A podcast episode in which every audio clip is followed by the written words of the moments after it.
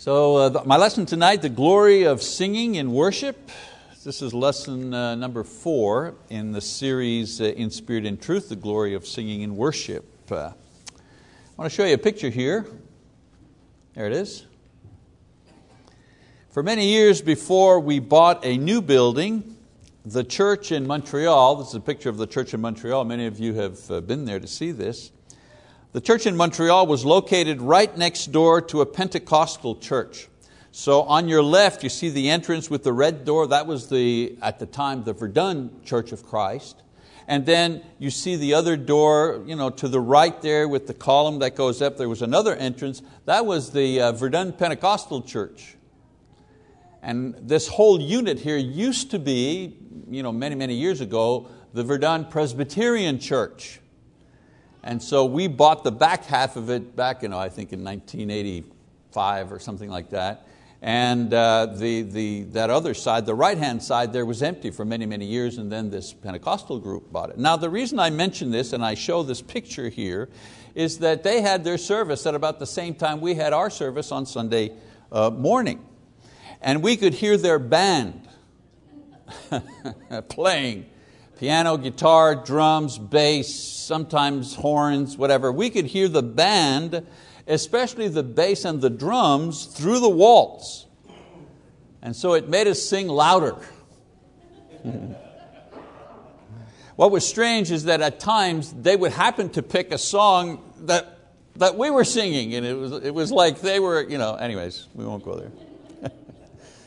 now, their minister, I knew him, his name was Billy English.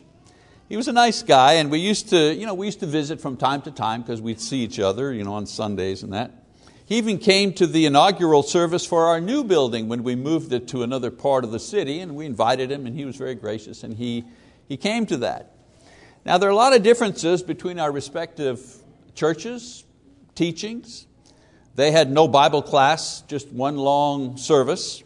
They believed in miraculous gifts, speaking in tongues and prophecy in the modern age, and of course we, we didn't believe that the Bible taught that. They used all kinds of musical instruments and performers in their public worship. But when Billy and I got together and we talked about church matters, the only thing that piqued his curiosity about us was why we only sang at our worship service. That's the only question he ever had. He understood the rest of it. He understood why we had Bible classes and why we didn't believe in modern miracles. He understood that, but he didn't get why we didn't use instruments. He said that this was the most distinct feature about our group and it really separated us from the others. He told me, you're, you're, you're, you, know, you are different in this way than any, I've never met any other church group that does what you do as far as music is concerned in the public assembly. So it seems a shame that so many in our brotherhood, I say all of this to say, it seems a shame that so many in our brotherhood are toying with the idea of adding instruments to worship, and in doing so, removing one of the most unique features of our identity. Of course, as curious as Billy was, he never really gave me a chance to clearly explain why we only use uh, singing in our praise and adoration of God in public worship. So it seems to me that uh, there are a lot of people out there, even in the church, who are not quite sure why we have this practice in the churches of Christ. And so for this reason, and with the hope that maybe Billy one day will stumble across this uh, video online, let me simply give you the three basic reasons why the Church of Christ does not use instruments in public worship. Reason number one, there is no command in the New Testament to do so. One of the most important elements of faith in God is worship. The very first commandment in the Old Testament is the prohibition against worshiping any other God but the Lord. In the Old Testament, God was very specific about how He wanted the Jews to worship Him. The building of the tabernacle, for example, in the desert, as well as the temple in Jerusalem, was all done according to God's detailed instructions.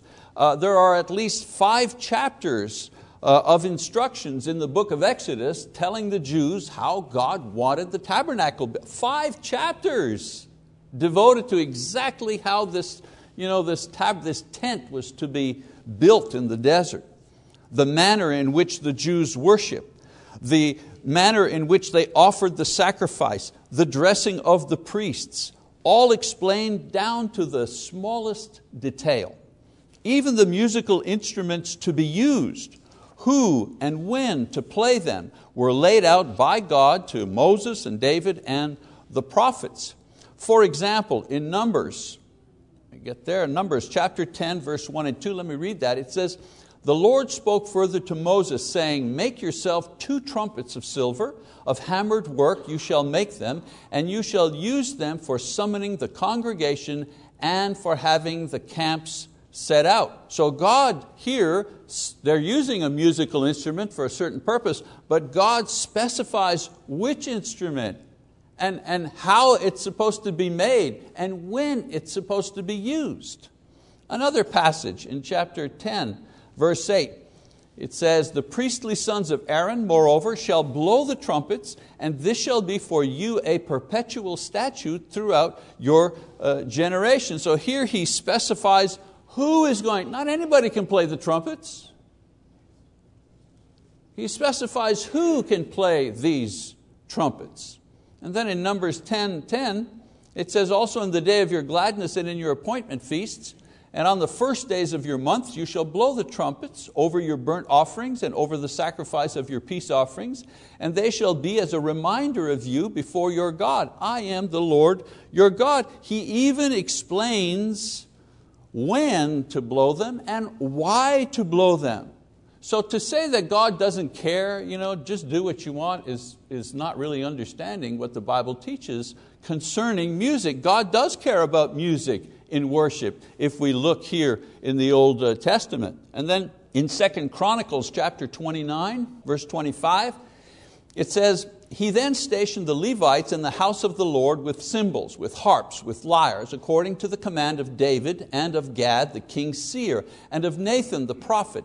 For the command was from the Lord through his prophets. The Levites stood with the musical instruments of David, and the priests with the trumpets, then Hezekiah gave the order to offer the burnt offering on the altar. When the burnt offering began, the song to the Lord also began with the trumpets, accompanied by the instruments of King David. The reason that I read this is the following God, through the prophets Gad and Nathan, gave instructions to David at first as to which instruments and how they were to be used in temple worship.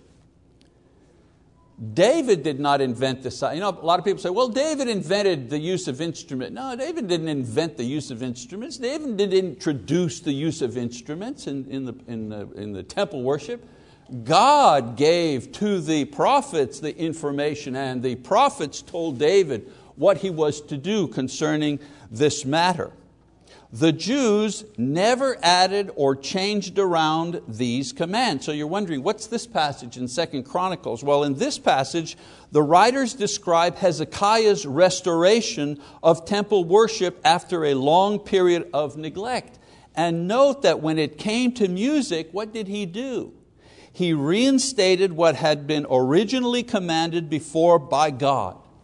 Nothing more, nothing different, nothing less.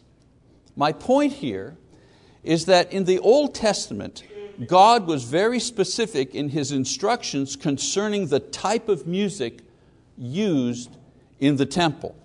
Probably because the Jews were easily drawn into pagan worship and, if left to themselves, would you know, wander all over the place. Now, this same idea carries over into the New Testament. God, through the apostles, still gives us the information we need about our worship to Him. I mean, aside from the Lord's Supper and prayer and teaching and preaching of God's Word and caring for the church, the only instruction and command that we have about music in public worship is to sing.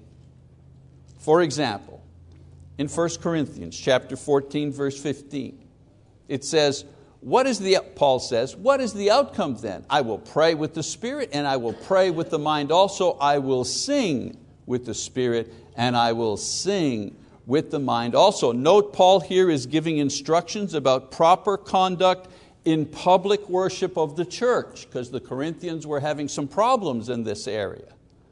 Another passage of Scripture, Ephesians 5, verse 18 and 19. It says, And do not get drunk with wine, for that is dissipation, but be filled with the Spirit. And so, what is being filled with the Spirit? What does that consist of? Well, Paul continues by explaining speaking to one another in psalms and hymns and spiritual songs, singing and making melody with your heart to the Lord. Here, not only does Paul repeat the idea that singing is the proper and acceptable manner of musical praise to God, the word he uses means to sing without an instrument.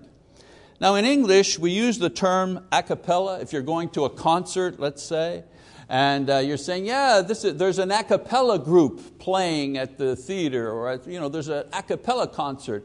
That means that this group of musicians will be singing without instruments. The term a cappella is an Italian term meaning chapel style.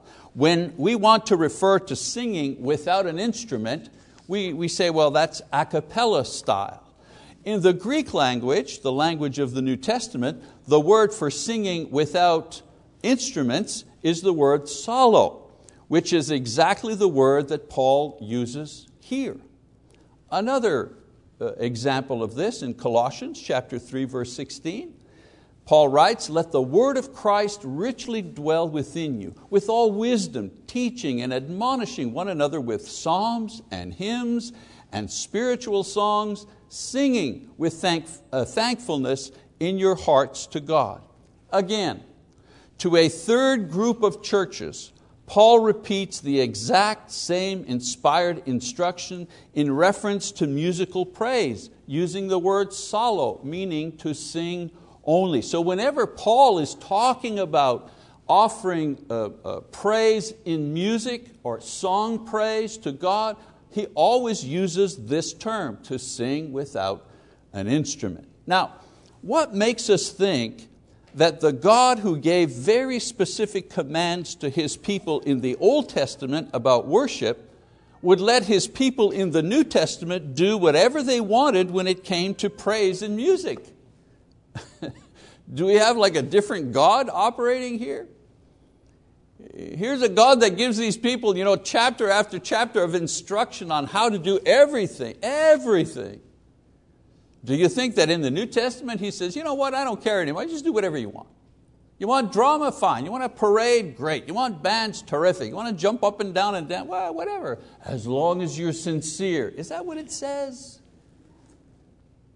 Can we find anywhere in the Bible where God specifies the rightness of something by saying, as long as you're sincere? If we ask the question, what command from God do we have as far as musical praise and worship is concerned? The answer from the New Testament is very clear. Sing. Sing. Only sing. Another reason why we do not use instruments of music in our public worship. There is no example. You know, what is interesting about the Old Testament and the use of instruments in praise is that there are many examples of their use. I mean, the Old Testament clearly describes in detail the use of instruments and choirs and parades. You know, to, to, to use the argument, well, you know, they were wrong when they did that and God corrected that in the New Testament, you know, it's to argue for the right purpose, but it's to use the wrong argument. God knew exactly what they were doing when they were doing that. He gave them the commands to do that. He gave them the instructions to do it. So there's no attempt to downplay the use of instruments in the Old Testament. It's not a gray area. They were commanded, they were used. We confirmed their use by God's command and the many examples of people obeying God's command by using them. Now, this same pattern is seen in the New Testament as well. God, through the apostle, commands the practice of singing without instruments in public worship. We see examples of this throughout the New Testament. You know, the point about instruments is made by the fact that you know, there isn't a single example of them being used or spoken of or referred to or debated over in all the New Testament today. Today we debate about this. Today, I mean, I've seen public debates. I've actually gone and filmed public debates over the use of instruments. Today we debate about that, but there was never any debate about this in the first century. They, they, they, didn't, they didn't debate it because it was, it was clear to them. A question why are there no examples of the use of instruments of music in, in the New Testament? Well, the easy answer is, well, if they weren't used, that's why. why can't you find them? Well, because they weren't there. And then the next question is, well, why weren't they there? Well, because the command was to sing. Have you, have you ever wondered, have you ever wondered why the Greek Orthodox Church, you know, the Greek Orthodox Church, have you ever wondered why they don't use instruments in their worship? Greek Orthodox.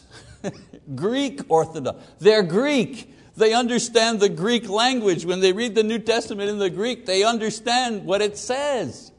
And they follow through to this day.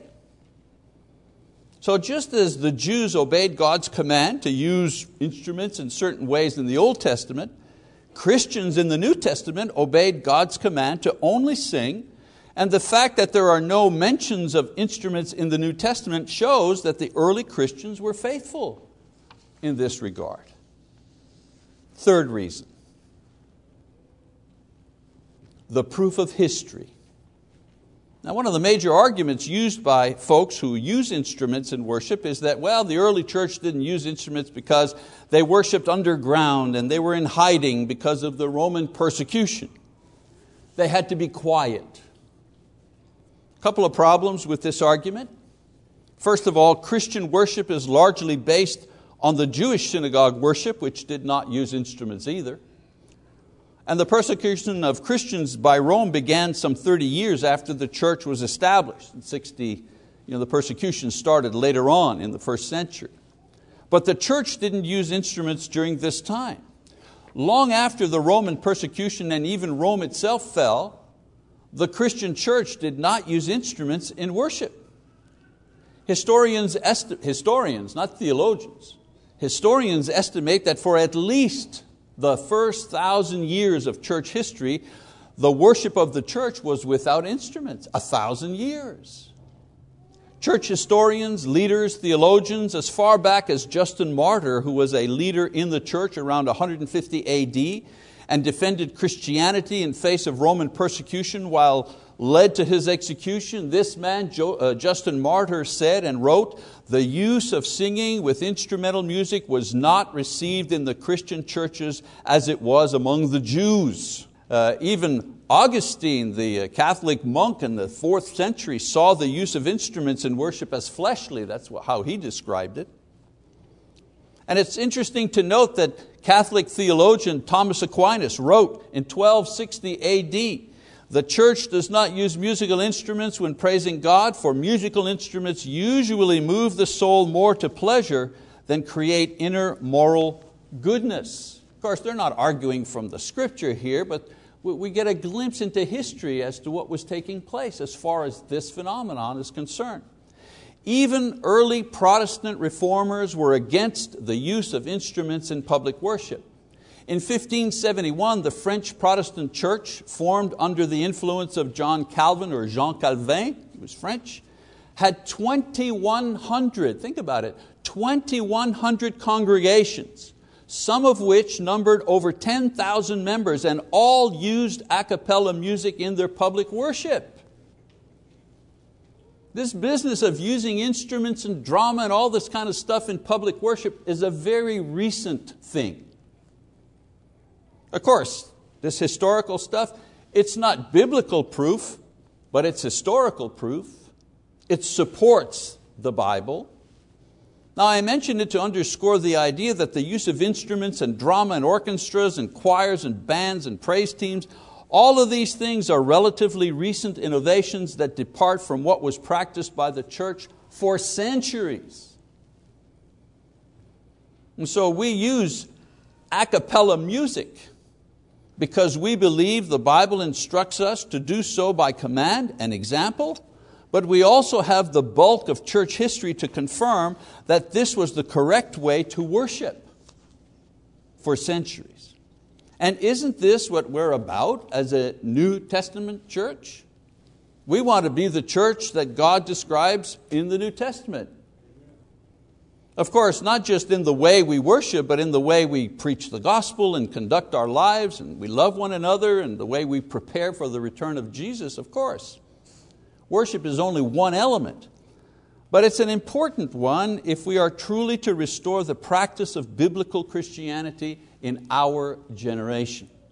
Okay, one other thing about music I'd like to share, and that is how just singing is a glorious act in worship. You know, we place a lot of importance on how we sing as opposed to the fact that we only sing in worship. Of course, we want to do our best and offer God songs that sound sweet and pleasant, but the fact that we only sing you know, without instruments, according to His command, has greater significance in the spiritual context of worship.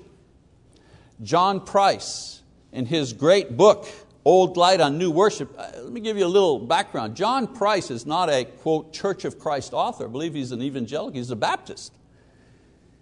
And he, in his study, decided to begin studying this, this business of you know, music in public worship.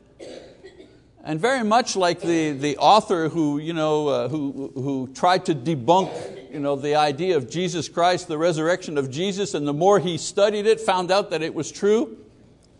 Well, in the same way, John Price, in his study and his research of history and you know, carefully examining all the passages of Scripture, came to the conclusion, well, that we have come to for you know, several centuries now in the churches of Christ, that public worship, according to the Bible, is, uh, is to be a cappella style.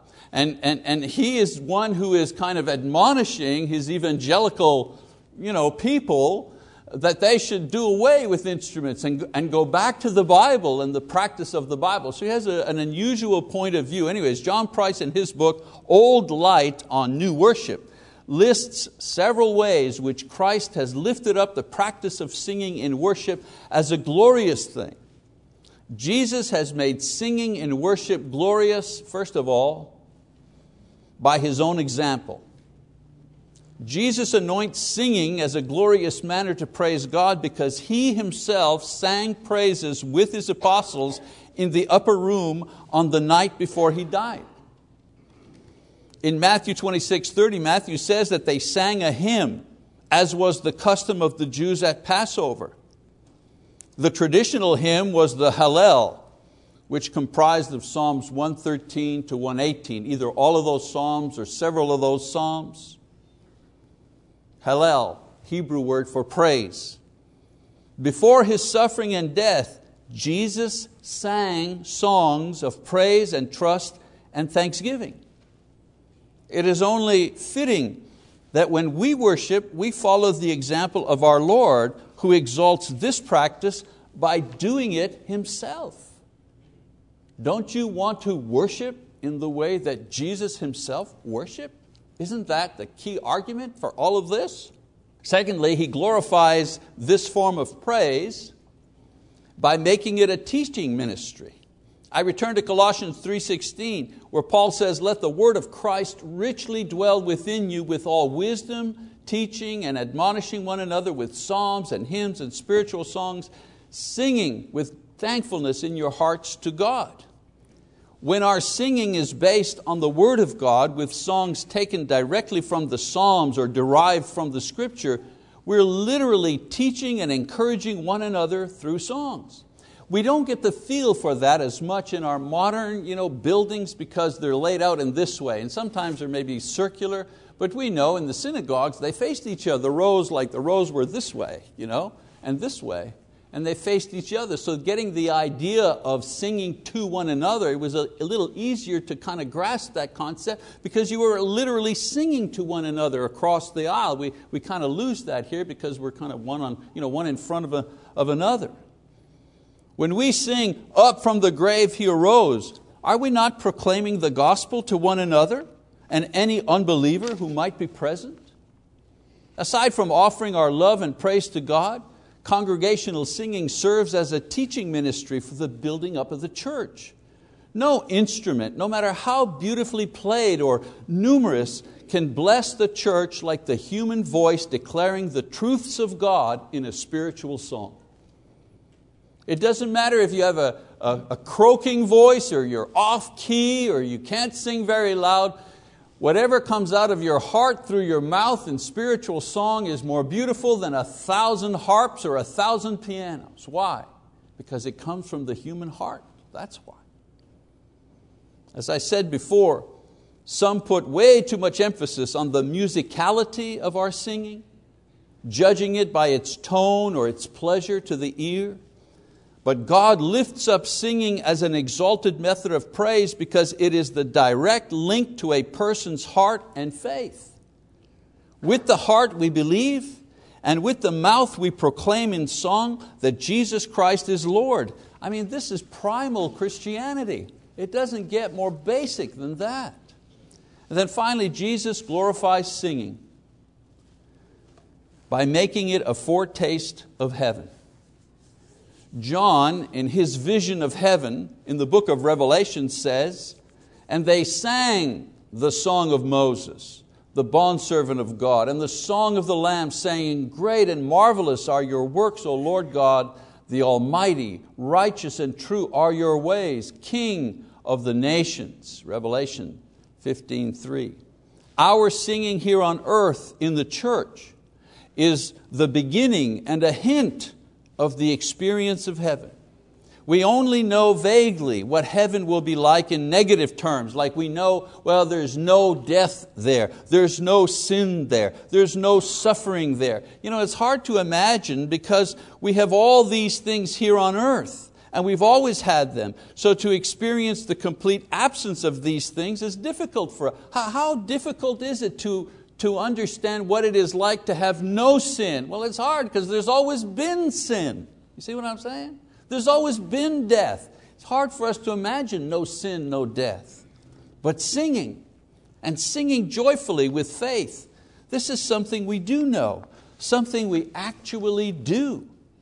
God has given us this experience, among others, to help us actually feel in a very real sense what heaven will be like.